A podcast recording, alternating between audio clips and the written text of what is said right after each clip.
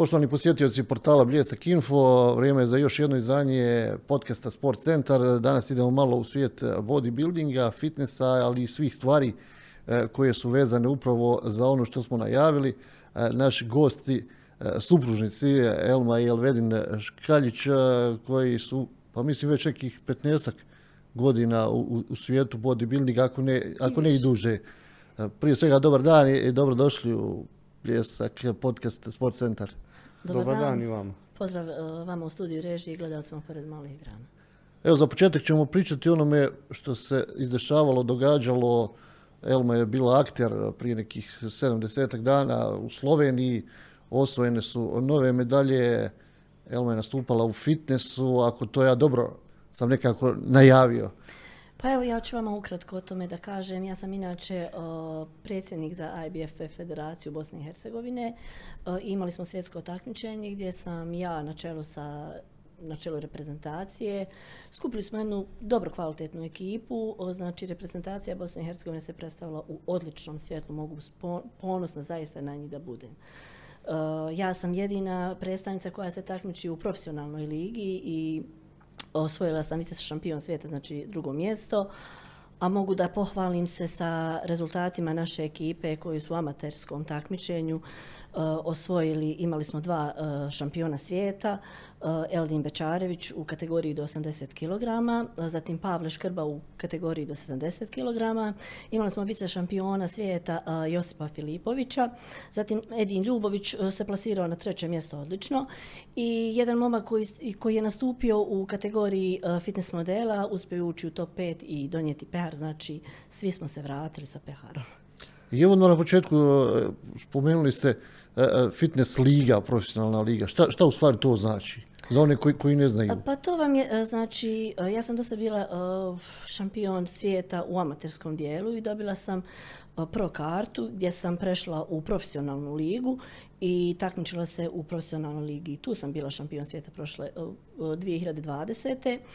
Zatim sam prošle godine osvojila evropski šampionat također kao profesionalac jer ja se sad takmičim samo kao profesionalac i evo ove godine sam vice šampion svijeta.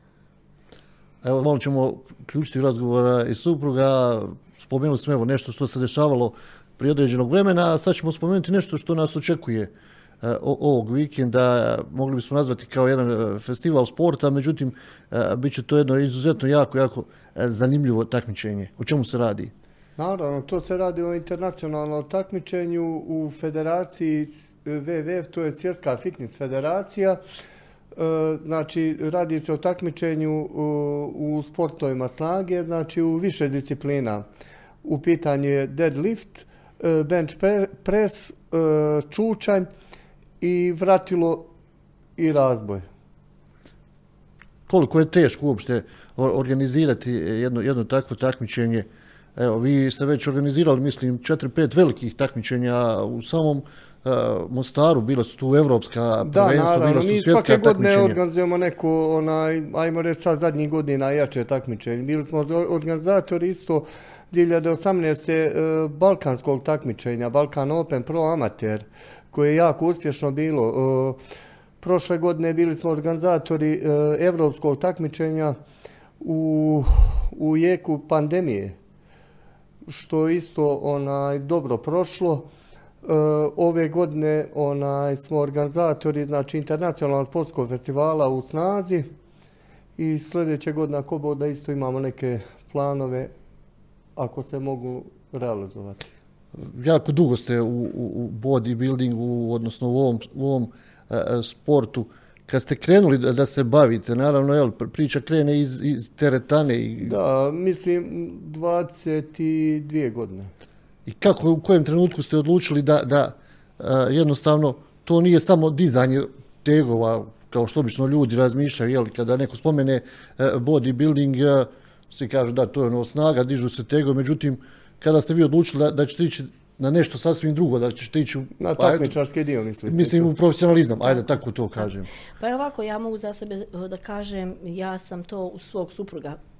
Prvo sam, on je bio taj inicijator i krenuo je prije mene dosta ranije i takmičio se i osvajao medalje. I jedne godine, ja sam tako krenula sa njim pomalo, ono, čisto rekreativno, hajde da i ja malo probam tu teretanu, interesantno mi i ono, osjetiš jednostavno, to ti prelazi u neku ljubav i on kaže, ja vidim da ti imaš potencijal za to, e, mislim da bi trebali probati sa takmičarskim dijelom. I tako je krenulo, 2012. sam prvi put izašla na takmičenje i tad sam osvojila zlato na državnom nivou. I onda je krenulo sve da se nižu te E, razne medalje, e, znači jednostavno se penjete e, sa stepenice na stepenicu uvijek viši rang, bolja forma, dostignete bolju formu, bolji plasman i na kraju eto osvojila sam dvije pro licence, jednu u WWF federaciji, jednu u IBF federaciji.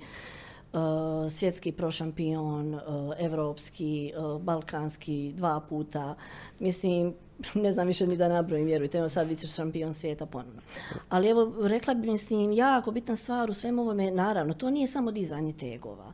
E, to je jedan složeni sistem koji zaista bez jednog dobrog i kvalitetnog trenera ne možete uspjeti. E, jako bitna stvar u svemu ovome je trener. U mom slučaju, na moju sreću, to je moj suprug i sve ove godine on mene sprema i, kako da kažem, tu ne miješamo taj privatni život. Znači, e, apsolutno nema ni malo milosti da kažem zašto, ako sam njegova žena, pa hajde poštećete danas, ne, apsolutno. Znači, jako bitna stvar je trener e, da posluži od samog programa treninga, zatim e, suplementacije, ishrane, odmora, sve to veže jedno za drugo da bi se e, kvalitetno mogli spremiti i predstaviti sebe u najboljem svijetlu. Spomenula je Elma dvije licence. Koliko su one važne, koliko je teško doći do jednog takvog priznanja? Pa jako teško, znate šta, jednostavno e, profesionalac postajete u tom sportu, znači niste više amater, takmičite se sa najjačim e, takmičarima iz tog sporta i samo dobijanje te pro licence je jako teško i jako, mislim, zahtjeva jedan niz, hajmo reći, mukotrpnog rada da bi vi došli do toga. I naravno kad dođete u sami taj vrh, e onda morate biti još bolji. Za Elmedina pitanje, šta je teže, takmičiti se ili ne znam, biti, biti trener e, svoje supruge? Šta je zahtjevnije? Pa mislim da je to oba dvoje jako teško. Mogu reći. Koliko dugo je vedinu u svijetu ovog bodybuildinga? 22 e, godine. I evo, spomenuli smo te neke licence, A... Kudelme, kakva je situacija kod Elvedina? Ja sam prvi put e, krenuo 2004. Mislim da je bilo internacionalno takmičenje. Tad sam, tad sam bio drugi. To je još poprilično bilo, rekli bismo, o bodybuildingu povojima u Bosni i Hercegovini. Da, tako, je, tako, reći, je, tako je. 2009. sam bio e, državni prvak u teškoj kategoriji. 2009. sam bio isto na internacionalnom drugi i posle isto 2012. smo isto skupa izgledali. Tad sam imao jako tešku odgledu noge i tad sam bio drugi. Spomenuo si evo, te, te ozljede, koliko su, koliko su česte, koliko su neugodne ili koliko mogu biti neugodne u sportom koji se vi bavite, u sportu kojim se vi bavite? Pa naravno, te onaj ozljede su onaj ne, nepredviđene. Mala neparnja dovede do velike uh, ozljede.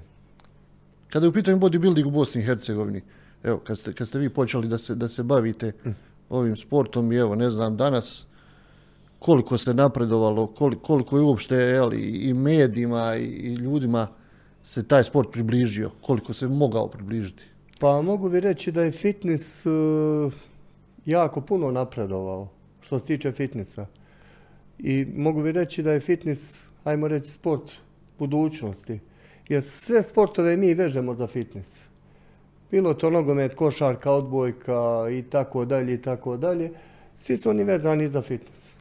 Kako je situacija kod Elme? Ipak, jel, kad, kad kažete da se bavite bodybuildingom, fitnessom, kakve su reakcije ljudi? Ili kad ste krenuli da se bavite ovim sportom, kakva je reakcija bila kolegica, prijateljica, ljudi koji ste poznavali? pa vidite, kao i sve u životu uvijek imate i ljubitelja i, i onih ljudi koji jednostavno to možda nije interesantno i ne slažu se sa tim. Nikad se nisam obazrala na, na, na ta mišljenja tuđa, znači osjetila sam da je to ono što volim i što zaista uh, gdje mogu uspjeti. Uh, jednu bi stvar rekla, znači što se tiče bodybuildinga i fitnessa u Bosni i Hercegovini zadnjih godina je on u usponu, naravno. Ali što se tiče drugih zemalja, pogotovo nekih naprednijih zemalja, on je jako, jako popularan i velika se pažnja daje tim sportistima koji pogotovo osvoji donose neke medalje. Nažalost, kod nas u Bosni i Hercegovini još uvijek ta situacija nije baš što se tiče države, vlasti, podrške. Ja mogu slobodno da pomenem što se tiče mojih priprema, uvijek je tu uz mene i, i, i pomogne nam u, u samim pripremama i organizaciji gospodin Rašid Hadžović, ministar obrazovanja, nauke, kulture i sporta. Zatim ne mogu, a da ne pomenem Sportski savez grada Mostara na čelu sa gospodinom Senadom Keveljom. Znači ti ljudi zaista stanu naravno u, u svojim mogućnostima i podrže te sportske manifestacije. Sad nešto više da očekujete od države, vjerujte mi, nažalost ne. Još uvijek je to kod nas, hajmo reći, ono neka sporedna stvar. Ali ovaj, uvijek ima ljudi koji, koji zaista shvate koliko je to ozbiljno i koliko je to zapravo bitno i dragocjeno za jednu zemlju kad vi izađete na jedno tako veliko svjetsko takmičenje, kad vi podignete svoju zastavu, jednostavno taj osjećaj se ne može opisati, vjerujte mi. I jednostavno ovaj, apelirala bi možda uh, na neki način da se malo više obrati pažnja uh, i ovom sportu i nekim sportovima koji su, hajmo reći, uvijek u nekoj pozadini. Spomenuli ste i način treniranja i način prehrane, sve su to stvari koje su posebno kod vas e, jako bitne i onda obično se e, uz to veže pitanje, ne znam, koliko, koliko finansijski e, hm. je potrebno, ne znam, izdvojiti i sredstava i, i novca i svega i nekih odricanja da, da biste držali tu neku formu koja je očito kod vas poprilično visoka, jel? Tako je, tako je. Pa zaista mogu da slobodno kažem jedan od skupljih sportova, neću reći najskuplji, bit ću malo blaga, ali jedan od skupljih sportova. Znači spremnice za tako jedno takmičenje, pogotovo kad ste profesionalac, zaista iziskuje velike financije. Uh, tu je suplementacija koja je, bez koje jednostavno ne možete. Tu, uh, tu, su, tu je ishrana koja je zaista ono baš predviđena uh, i, i skupa da kažem, pogotovo na današnjem vremenu kao što vidite da je i sve. Zatim uh, razni trenizi, tretmani. Evo recimo ja sam sad imala jednu povredu, e, zaista tešku povredu što se tiče uh, mog dijela takmičenja. Znači povrijedila sam uh, vratne pršljenove, rame i lakat. Doktor Zdenko Ostojić mi je sanirao te neke povrede, ali s, moj nastavak priprema, znači i hajmo reći stabilizaciju te povrede vodio je doktor Bojan Pavlović i njegova klinika poznata Master Physical u Sarajevu. Uh, on je također doktor i čuvenog Novaka Đokovića, mislim da sam vam sve rekla sa tim. I zaista jedan vrhunski doktor i doktor bez kojeg sigurno ne bi uspjela uh, dovesti do kraja svoje pripreme i ovim putem bi mu se zaista zahvalila. Kad se odlučite, odnosno kada krene priprema za, za jedno takmičenje, evo za vedena pitanje, ka, kako stvari izgleda, koliko, koliko se fokusirate, ako znate da, ne znam, imate u subotu e, takmičenje, kako, kako tek taj proces uopšte priprema za, za, jedno, za jedno takmičenje? Pa proces priprema... Uh, Koliko se razlikuje, ne znam, od nekog običnog, ajmo ga tako nazvati, običnog treninga? Pa to je skoro drugi proces, sve zavisno od forme, od forme takmičara. Neko se priprema pola godine, neko pet mjeseci, neko četiri, neko, nekome je dovoljno tri mjeseca da se pripremi. Kada pričamo o tim nastupima, evo, spomenuli ste i nastupe na velikim takmičenjima, pamtite li neke svoje te prve velike, velike nastupe, je li bilo, ne znam, e, e, treme, kako je bilo razmišljanje, kako su bilo očekivanja? Pa ovako, što se tiče treme, interesantno, ja zaista nikad nisam imala tremu. Uh, I to je možda neka prednost za mene. Jednostavno sam bila opuštena uvijek na bini, bila sam sigurna u sebe. Evo pamtim recimo jedno moje, moje prvo uh, takmičenje na svjetskom. Znači nivou uh, gdje sam došla, hajmo reći ono kao neki anonimus iz Bosne i Hercegovine, dolazite jednostavno zemlje koja nije napredna, nemate nikog što se tiče naših žirija u, u, u žiriju. I pojavila sam se tu, ušla sam u top 5 i osvojila sam četvrto mjesto. I to je zaista za mene bio jedan veliki uspjeh o, iz tako male zemlje. Znate kako, ono, ipak, kako da kažem, što se tiče, uh, puno znači kad imate nekog od svojih predstavnika u žiriju. Jednostavno kao i u svakom sportu, uvijek se tu malo progleda kroz prste ako ste iz neke manje zemlje. Znate kako morate biti duplo bolji od e, nekog koji je došao iz nekih, ajmo reći, naprednijih zemalja. I tako je pamtim to takmičenje, ostalo mi u sjećanju, ono zaista lijepo. Pojavila sam se na velikom takmičenju, ušla sam u top 5, osvojila četvrto mjesto i konkurencija je bila zaista ogromna. I baš sam bila presretna sa tim. Kakva je situacija kada je vedena na prvi nastup, neko sjećanje? Pa prvi nastup isto je bio malo ono uzbudljivo. To je bilo, mislim, 2004. i tad sam onaj, na internacionalnom takmičenju bio drugi. Kada gledamo mi, obični posmatrači, e, vaše nastupe, uglavnom pojavite se jeli, na, na bini, odnosno tu gdje nastupate, e, predstavite se. Kako, kako znate, e, većina jel, tih nekih sportova, ljudi znaju, ne znam, neko priča o taktici, neko priča da je pogriješio u pripremi, neko priča da je promašio, ne znam, formu ili nešto. Kakva je situacija kod vas kad, kad do- dođete na nastup, e, kako osjećate, je li znate da nešto nije dobro krenulo, da ste nešto pogrešno uradili ili, ili, jeli, ili se ovisi baš o samom žiriju sudijama? Ne, ne. Apsolutno je tu jako bitna ta, hajmo reći, posljednji dio takmičenja. Znači, gdje e, svaki dan se vi mijenjate, pogotovo zadnja sedmica pred binu, pred nastup, e, to je poseban proces od ishrane, unosa vode, kalorija, suplementacije, znači sve se to mora posložiti, zato sam spomenula da je jako bitan trener. I recimo jako e, bitne stvari su kako ćete vi sebe prezentovati na bini. Da li ćete vi znati ispozirati e, pravi pozing uraditi. Uh, uvijek se desi da se mislim, može se desiti, da, da dođe do neke sitnice koja će vam narušiti, ovaj, hajmo reći, možda i mjesto dva, ako niste dobro ispozirali, ako niste imali uh, adekvatnu kremu, što bi spomenula sad na svom uh, takmičenju zadnjem. Meni uh, koristila sam jednu kremu koju inače ne koristim, jer se mi mažemo kremama pred nastup, da jednostavno mišić bude istaknutiji. I koristila sam kremu koja je zaista mene matirala i te neke detalje koji su jako bili bitni za žiri da vidi, ona mi je prikrila. I baš sam se razočarala što se toga tiče te kreme, ovaj, tako da ne bi je više nikad poželjela i ne bi je koristila definitivno. A, a postoji mogućnost, ne znam, da, da pola nastupa ili ne znam, da možete neku stvar popraviti, ispraviti ili ako već osjetite da je to krenulo u, u suprotnom pravcu? Pa znate šta, neke manje stvari se mogu popraviti uvijek. Ja zaista recimo znam da je u mene suprug, eh, ne samo mene spremao, spremajući ostale takmičare, dosta puta izvukao u posljednjem momentu ono nešto najbolje iz njih da i oni jednostavno nisu bili svjesni. Jer eh, većina tih takmičara eh, dobije tremu pred nastup i znači kortizol se poveća i samim tim navlači vodu u organizam koja apsolutno nije dobra pred nastup. I imao je baš slučajeva ovaj, i tome sam se divila da je jednu osobu kad smo izvodili na takmičenje, bila je loša uglavnom na zadnjem njenom izlasku, on je njoj jednostavno je pustio je malo ovaj, i to sve što treba taj dio odradio, kako treba posložio, ona iza, izašla je, osvojila je dobro i mjesto i baš je bila prezadovoljna. Znači dosta, dosta uh, i uvijek ponavljam, jako je bitan trener i da izvuče ono, hajmo reći, najbolje iz vas. U svakom momentu se može izvući opet ono nešto da, da vi to ona ipak savladate na neki najbolji Vrlo onda i način. važna je ta neka psihološka, a, psihološka bitno. moraš tu biti jedni dijelom i psiholog. Jako bitno. Kako, kako, koliko je teško biti trener tako na tim velikim, na tim velikim takmičenjima? Pa jedno mi je teško u svakom smislu biti trener. Bilo to veliko ili malo takmičenje, jako teško. I sve zavisi s kakvom osobom radite. A, kako što se tiče recimo, recimo kilaže, je li imate tačno određenu, određenu kilažu, je li morate e, paziti posebno da ne znam, ne, Imaju ne odstupate? kategorije, Da, kategorije, da. Koliko je to teško tokom priprema paziti i pratiti tu kilažu?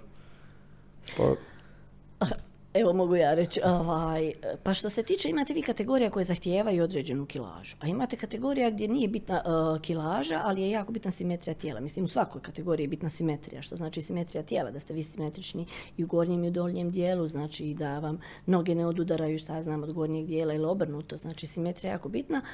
A što se tiče kilaže imate vi kategorije uh, sa gdje morate imati određenu kilažu i naravno tu trebate da ovaj uknapujete I visina isto. i visina naravno, znači kilaža i visina.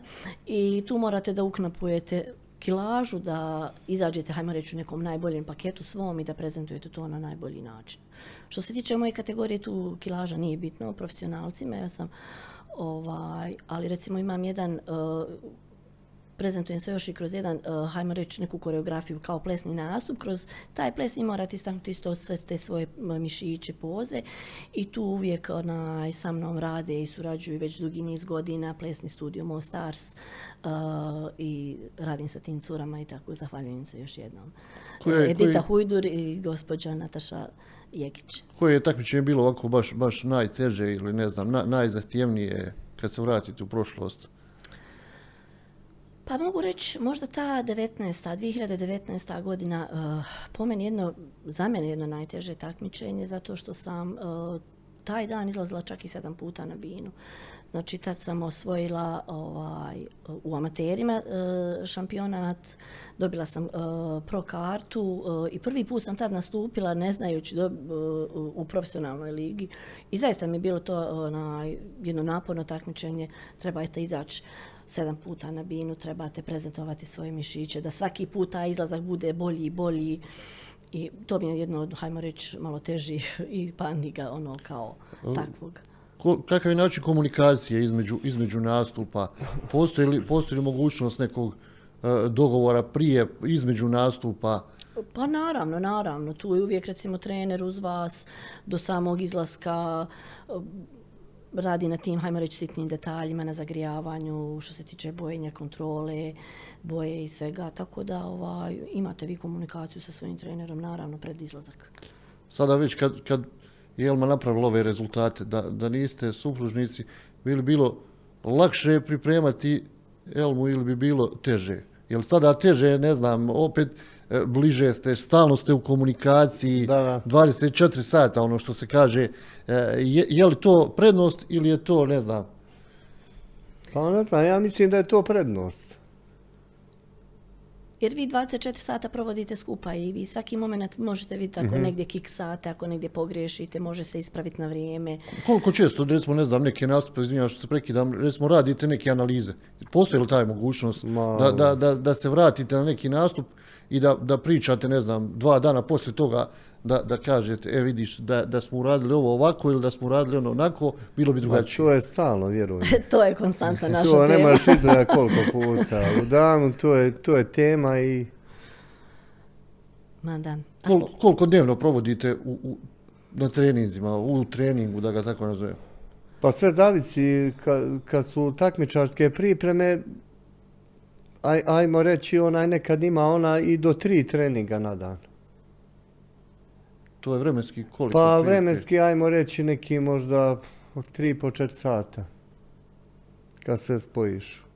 Sigurno četiri sata. I koliko, koliko je lak, teško, u stvari ne lako, nego teško uskladiti, ne znam, privatni život i ostale stvari koje sa sobom život nosi no, i sa, sa treninzima koji tako dnevno traju 4, 3, 4, 5 sati. Pa, ajmo reći, mi imamo sreću onaj, satim zato što se mi bavimo, uh, živimo od toga, provodimo u fitnessu, ajmo reći, neki možda 11 sati. Spomenuli ste tu činjenicu, jel, živite e, fitness? E, tako je. Koliko se može živjeti od fitnessa i od bodybuildinga u Bosni i Hercegovini? Znamo kako u stvari je sport, e, na kojim je granama u Bosni i Hercegovini, ako nije, ne znam, ako nije futbal, nogomet, neki još sport, košarka, 70% ostalih sportova je tu negdje iza, od događaja do događaja kod vas? Pa evo, mislim, nas dvoje se bavimo sa tim već dugi niz godina, uh, imamo uh, svoju teretanu, svoj fitness. Uh, Zatim tu je sad predstavništvo tri svjetske bodybuilding i fitness federacije. Ja sam predstavnik, kao što sam rekla, za IBFF. Moj suprug je predstavnik za NABU i za WWF. Znači, to, NABA je najstarija bodybuilding federacija, a WWF je fitness federacija koja je također jako bitna i, i, i dosta stara. I jednostavno, ži, izdajemo trenerske licence, bavimo se tim profesionalnim dijelom, znači edukacija, šta ja znam, pomaganje invalidnim osobama, znači sve je to u sklopu tog našeg fitnessa. Nije to mm. samo klasični fitness, razumijete. I jednostavno na neki način i živimo i može se živjeti od toga. Ali opet kažem, što se tiče ovih, malo prije smo spominjali priprema, jako su skupe i zaista nam treba tu nekad i podrška, naravno. I mene je baš ova, moje pripreme sad posljednji isto bio je jedan od sponzora turistička agencija Ventura Travel i ovom prilikom bi im se zahvalila. Evo, spomenuli smo tu činjenicu, da, da ste predsjednik jedne od tih, od tih e, federacija. Kakva je to federacija u stvari? O čemu se tu radi? E, NABA je najstarija bodybuilding e, federacija na svijetu. A WWF je znači, osnovana 1968. godine, kad se bodybuilding i fitness razvojili. Znači, NABA i WWF su bili zajedno i onda su shvatili da, e, da je bodybuilding i fitness, da to nije jedno. I onda se, znači 1968. osniva se Svjetska fitness federacija WWF.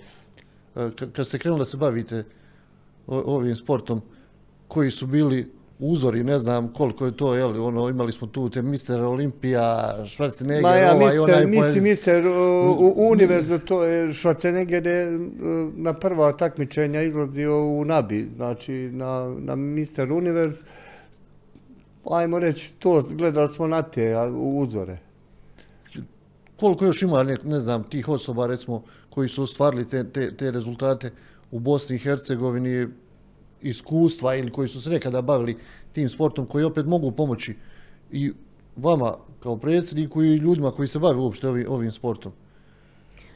Pa što se tiče Bosne i Hercegovine, takmičara u zadnje vrijeme ima i, i dosta su se aktivirali, tako da napreduju na tim svojim nekim, hajmo reći, natjecanjima, kao što sam ja sad spomenula, ovu reprezentaciju koja je išla, svi su se lijepo plasirali i ostvarili zaista izvanredne rezultate za naše takmičare i jednostavno u, u tom je usponu, hajmo da kažemo. A, koliko je mlade lako ili, ili teško danas danas znate privući?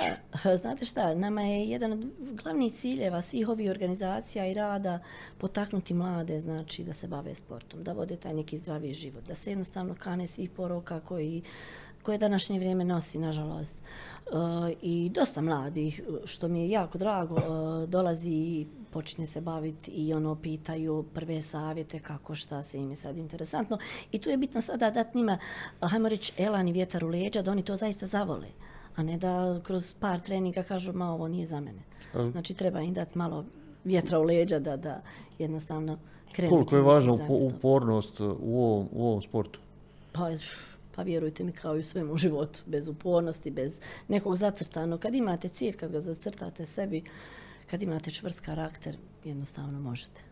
S obzirom, evo, koliko, koliko djevojaka, žena uh, se pojavljuju u bodybuildingu, u fitnessu, pa kakva je situacija po da. tom pitanju? E, što se tiče rekreativnog dijela, djevojke se bave fitnessom, idu u teretanu, bave se ono, jednostavno nekog svog lijepog izgleda. Što se tiče takmičarskog dijela, još uvijek u Bosni i Hercegovini jako malo. Jako malo djevojaka, u tim nekim kategorijama, pogotovo, hajmo reći, e, malo jačim i ozbiljnijim. Uh, vi ste osvajali puno tih evo, medalja, nastupa, bilo na svjetskim, na evropskim uh, prvenstvima. Šta je motiv, šta vas još uvijek uh, vuče? Šta je neki cilj koji sada predstavljate pred sebe, ne znam, nakon što osvojite naslove na svjetskom prvenstvu, na evropskom prvenstvu, šta onda možete sebi postaviti za neki cilj naredni? Da, Pa znate šta ja kažem, to je zaista ono što volim i što radim iz ljubavi i neki osjećaj kad podignete svoju zastavu, kad znate da ste na vrhu svijeta, je neopisiv. A možda moj neki cilj je, hajmo reći, izaći na Olimpiju. Ako Bog da, to mi je cilj i nadam se da ću ga ostvariti. Je, je li Olimpija neki, inače kada je u pitanju bodybuilding i fitness, je li to tako, onako nekako... Tako vrš, ne pa znam što bi rekli, NBA kažemo, liga ili... Možemo da kažemo, to je takmičenje koje se održava u Americi uh, i jedno je, hajmo reći, od, pa da kažem, možda najelitnijih takmičenja. Sa najjačim takmičarima, definitivno. Koliko se stvari treba, treba poklopiti da se, da se domognete? Treba, dosta. Dosta. Prije svega dosta financija, dosta napornog uh, i upornog rada. I Bože moj, ako Bog da, nadam se da ću se i tu pojaviti jedno. Kakva je komunikacija, ne znam, sa, sa nekim drugim e, organizacijama, koliko često komunicirate, susrećete se sa ljudima iz okruženja, ali i nekim ljudima van, naravno, prostora bivše Jugoslavije? Mi jako puno imamo onaj imamo jako veliku suradnju sa, sa ljudima iz čitavog svijeta. I u vezi organizacija, u vezi priprema, u vezi svega. Znači, ona, pomažemo jedni drugima. I... Kol, koliko vam znači ta, ne znam, pomoć, Pa jako saradnja? puno nam znači, jako puno mi znači, na primjer, da imam kontakt sa, sa svim zemljama. Jer sve te, na primjer, kad pravim jedno veće takmičenje, onaj, puno mi znači da sam dobar sa, sa nekim predsjednikom iz Njemačke, iz Srbije, Hrvatske, Slovenije i tako dalje, i tako dalje. Jer doveća mi reprezentaciju i tako. Kakva je njihova, njihova reakcija kad, ne znam, kad kažete iz Bosne i Hercegovine nastupili smo od sedam takmičara, pet i uzelo medalje?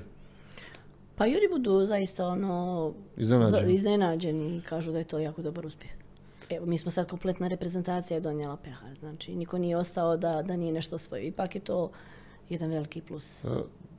Kad spomenete reprezentaciju, obično kad se priča o reprezentaciji, jel, na, na okupu su svi zajedno jedan određeni period. Kakva je situacija u, u, vašem, u vašem sportu? Je li oni treniraju odvojno, pa ste vi tu dva, tri dana zajedno ili kako otprilike tako stvari je, Tako je, Mislim, svi treniraju naravno odvojeno u svojim gradovima, nebitno gdje su, ali što se tiče pribanja u reprezentaciju, gledaju se neke kriterije koje moraju proći, naravno takmičari da li zadovoljavaju formu i sve ostalo.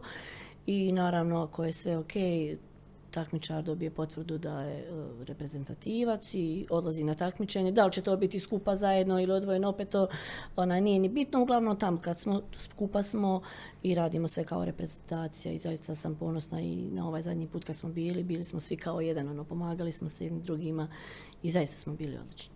Odličan tim. Kakva je situacija sa, sa mlađim uzrastima? Obično kad se priča o sportu, jel, spomenuli ste da, da vam je cilj te neke mlade, kakva je kod nas situacija u, u, gradu, koliko mladih je zainteresovano? Pa mislim, mislim da je mladima jako, jako puno o, onaj, imaju interesovanja za fitness. Ali najveći je problem našoj, e, u našoj državi financije. E, Naprimjer sad, e, ishrana, suplementacija i to što, što nažalost ne mogu svi priuštiti. Kako, kako mlade usmjeriti, ne znam, da, da ih u jednom trenutku, ono što smo pričali je na početku razgovora, da, da se baš krenu baviti ozbiljnije malo.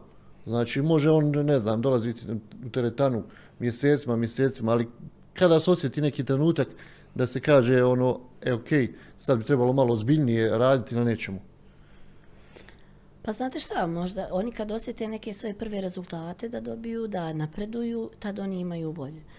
Ali što kaže Elvedin, e, problem je ta financijska situacija u našoj državi gdje je možda, pogotovo, hajmo reći, e, e, đaci koji još uvijek nemaju svoj, svoja sredstva financija, gdje zavisi od svojih roditelja, naravno gdje je situacija teška i za sami život, a ne sad za ulaganje u neki sport, e tu je već malo ono teže.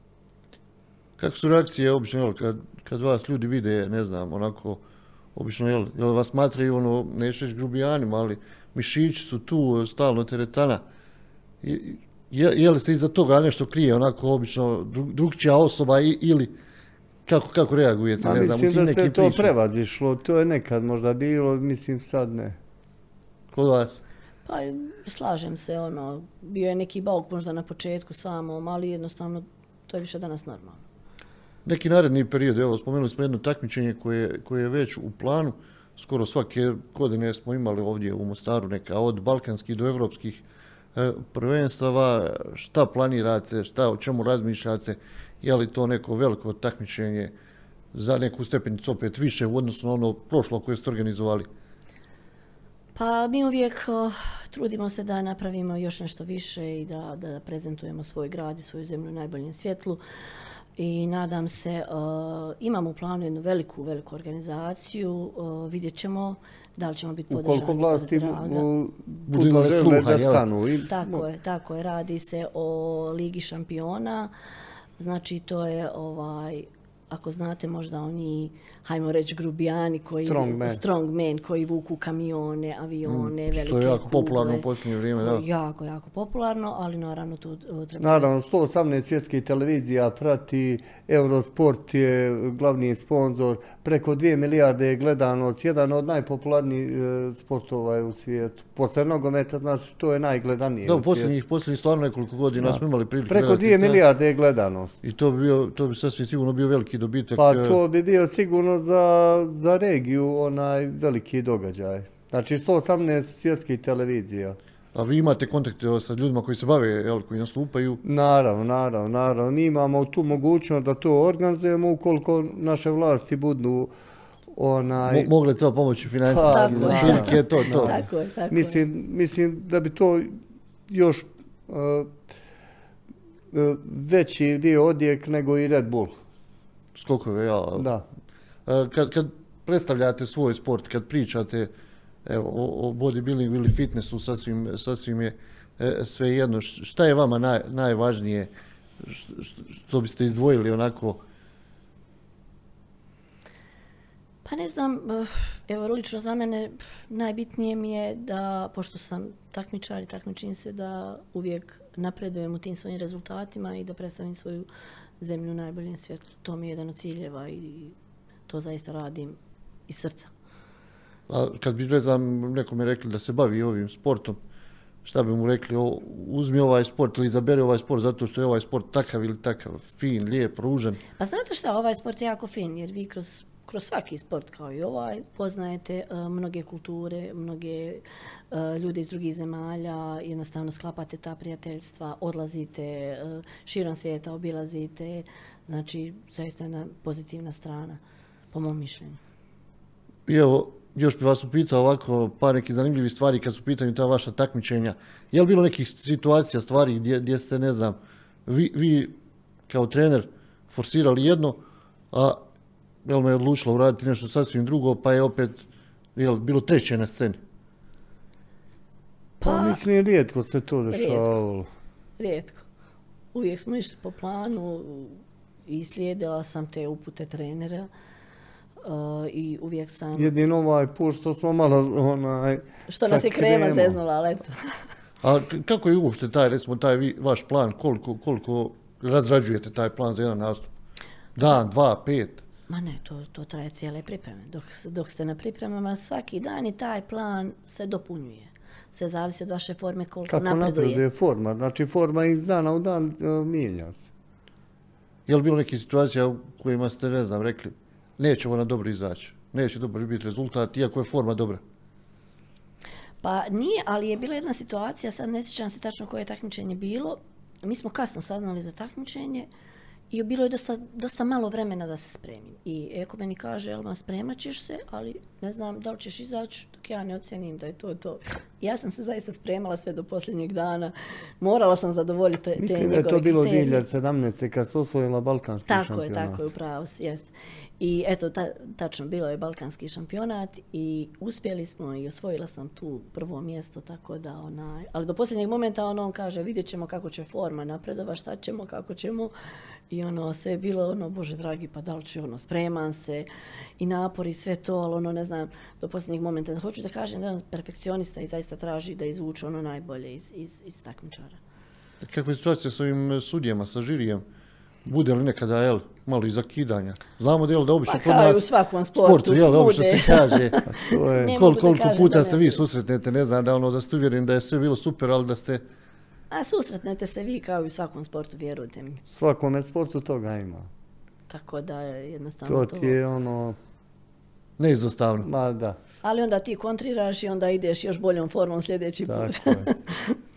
Elva Ilvedine, hvala vam lijepo na izvornom vremenu i na ovom ugodnom razgovoru. Nadam se da smo evo, ljudima približili e, i bodybuilding i fitness e, i sve ono što sa sobom nosi ovaj sport i način na koji se vi bavite i način na koji evo, pravili ste, ostvarivali rezultate i puno sreće vam naravno želimo i u, i u nastavku karijera kako trenerske tako i, i takmičarski i vidjet ćemo, hoćemo li gledati te strongmene u Mostaru i kako će se stvari dalje razvijati. Pa ja se iskreno nadam da, da će naše vlasti prepoznat kvalitet ta i da će se odazvati i da će tako jedan veliki događaj, šteta bi bilo zaista da to Mostar ispusti. I onda se nadam da i mi nekoga od tih ugostimo ovdje Tako u je, našem podcastu. tako je. Hvala vam još jednom Hvala i sretno. Hvala i vama. Ovo je bilo još jedno izdanje podcasta Sport Centar. Imali ste prilike čuti jedan vrlo, vrlo zanimljiv razgovor. Pričali smo o bodybuildingu, fitnessu. E, Elma i Elvedni Škalji su bili naši gosti, a mi se naravno opet gledamo, čujemo, vidimo e, za nekih 7 do 10 dana.